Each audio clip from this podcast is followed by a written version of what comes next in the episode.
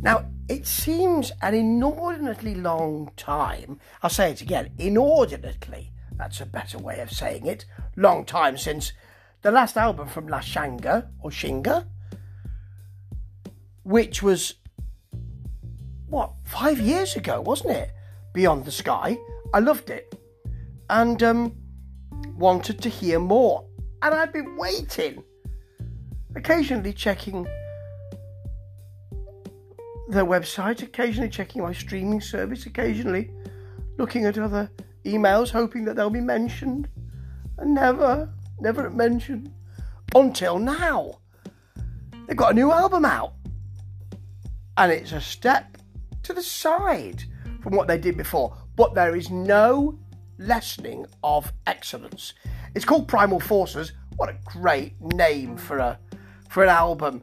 And it's got a you know the the three covers, uh, the covers that they've had, really are uh, paintings and and uh, first was them in a car, and then there's a silhouette of them, and in a way, it's the same thing with Primal Forces. They seem to be stepping out of the chest of the Reaper, which has got some light coming out of it, a primal force, definitely, and I've really enjoyed it. There's quite a little, there's quite a lot of hair metal here. Certainly is in the first track, which which starts with a car wreck, yes, or a car crash. Very dirty riff, light it up just like that. Bit hair metal, propulsive solo, filthy and fun, and that's what I like. That's what I want from La Chinga. That's what I want them to do. Grind it out like they do in Ride the Dragon with a dirty bridge. Oh, yes, no one's cleaned that sucker for quite some time. It's a simple attraction, but I'd pay a tenner to go and see that, or even more. You've got Witch's Heart, which has loads of sass in it. It's got a snaking, fuzzy solo. So well done, this stuff. And when they do that glam rock, glam hard rock, as they do when, when chugging around in the call, it's fantastic. I love tracks like that. I think that works rather well.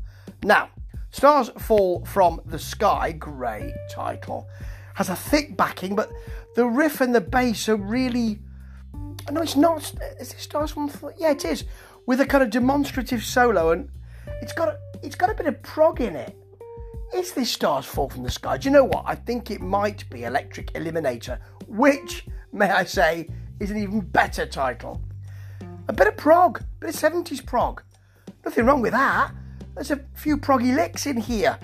And I like a proggy lick, don't you? Well, on a weekend, maybe. Such good fun, this. Rings of Horsepower, yet another great rock title. Lopes along, bit of cowbell. It's taken so long to get there, but now we're finally here. The vocal's big and thick. It's a bit psych, and there is a bit of that here too, with a space rock solo They've never really done that before, and I'm so pleased to see them access that. But they finish in the garage, bouncing off those corrugated walls with Motor Boogie. It's a bit spacey as well. They don't forget that space rock, and neither should you. It's great. This whole album is great. It's recorded with all the leads hanging out, with dirt under the fingernails. That's the right way to do it. This is just scuzzy enough but you also know there's an intention to get on the radio, and I really hope they do. I'd love that because I've been a fan since 2018, and it's been a long wait. Some things are very, very much worth waiting for, and this would be one of them. Ta ta.